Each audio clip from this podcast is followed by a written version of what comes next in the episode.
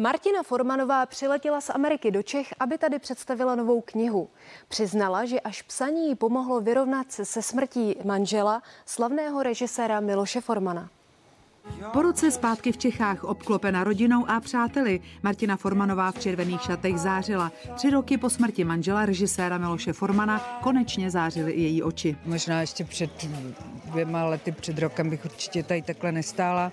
Ale je taky fakt, že mě hrozně pomohlo to psaní, protože vlastně jsem hodně reflektovala v té knížce um, jak tu bolest, ale pak jsem se čím dál víc vracela k těm hezkým věcem, které jsme zažili a k těm legračním historkám.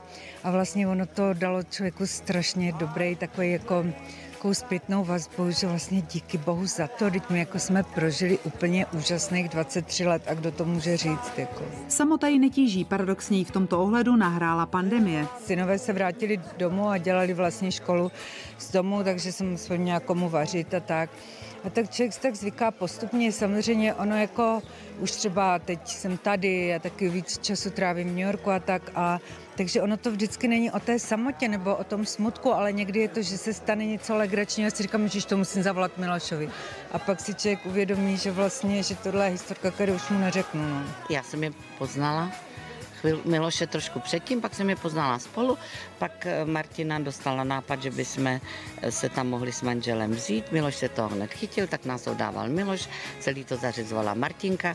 Já mám ráda, že se zachovala tu svoji obyčejnost.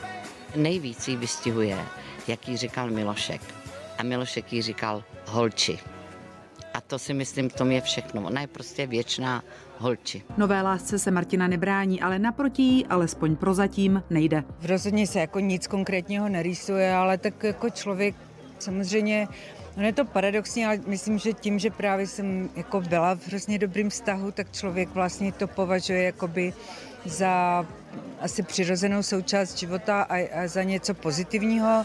Já mám třeba kamarádky, které byly ve špatných manželstvích, rozvedly se a byly šťastní, že jsou sami, protože prostě ten mužský pro ně znamená vlastně něco negativního a tohle nemám ale zároveň jako fakt nevím a taky jsem ve složité situaci, už mám svůj věk a vůbec, který mužský je volný v tomhle věku a, a taky žiju trochu tady, trochu tam a to, ale hlejte se, buď, buď někdo přijde nebo nepřijde a já myslím, že to je v pořádku, že mám život ráda i tak.